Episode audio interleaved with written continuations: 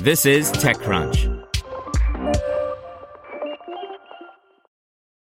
Sick of being upsold at gyms? My guy, you're currently a base member. For $90 more, I can upgrade you to our Shred membership. For $130 more, you'll be a Swole member. And for just $300 more, you'll reach Sweat Platinum. At Planet Fitness, you'll get energy without the upsell. Never pushy, always free fitness training and equipment for every workout. It's fitness that fits your budget. Join Planet Fitness for just $1 down and $10 a month. Cancel anytime. Deal ends Friday, May 10th. See Home Club for details. You're listening to the Daily Crunch. StockX was hacked, exposing millions of customers' data. By Zack Whittaker. It wasn't system updates as it claimed. StockX was mopping up after a data breach, TechCrunch can confirm.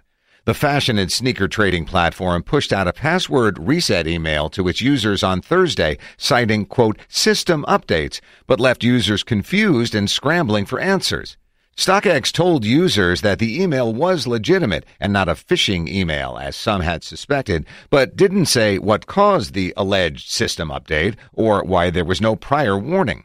A spokesperson eventually told TechCrunch that the company was, quote, alerted to suspicious activity on its site, but declined to comment further. But that wasn't the whole truth. An unnamed data breached seller contacted TechCrunch claiming more than 6.8 million records were stolen from the site in May by a hacker. The seller declined to say how they obtained the data. In a dark web listing, the seller put the data for sale at $300. One person at the time of writing already bought the data. The seller provided TechCrunch a sample of 1,000 records. We contacted customers and provided them information only they would know from their stolen records, such as their real name and username combination and shoe size. Every person who responded confirmed their data was accurate. The stolen data contained names, email addresses, scrambled password, believed to be hashed with the MD5 algorithm and salted, and other profile information, such as shoe size and trading currency. The data also included the user's device type, such as Android or iPhone, and the software version. Several other internal flags were found in each record, such as whether or not the user was banned or if European users had accepted the company's GDPR message. Under those GDPR rules, a company can be fined up to 4% of its global annual revenue for violations. When reached prior to publication, neither spokesperson Katie Cockrell or StockX founder Josh Luber responded to a request for comment.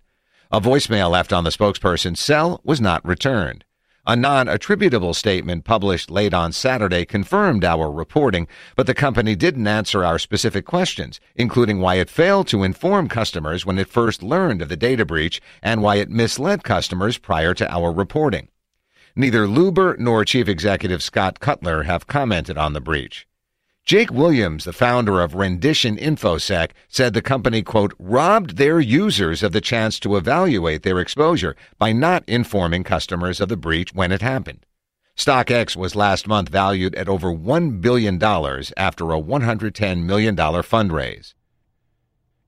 Save big money when you start your next project today at Menards. Convert your current recess lighting with energy saving LED downlights from Feit Electric. They're bright and install easily in just minutes. They also go from regular lighting to nightlight mode with just a simple flip of a switch. Save big on all Feit lighting products now at Menards. Shop our lighting options today in store and on Menards.com. Save big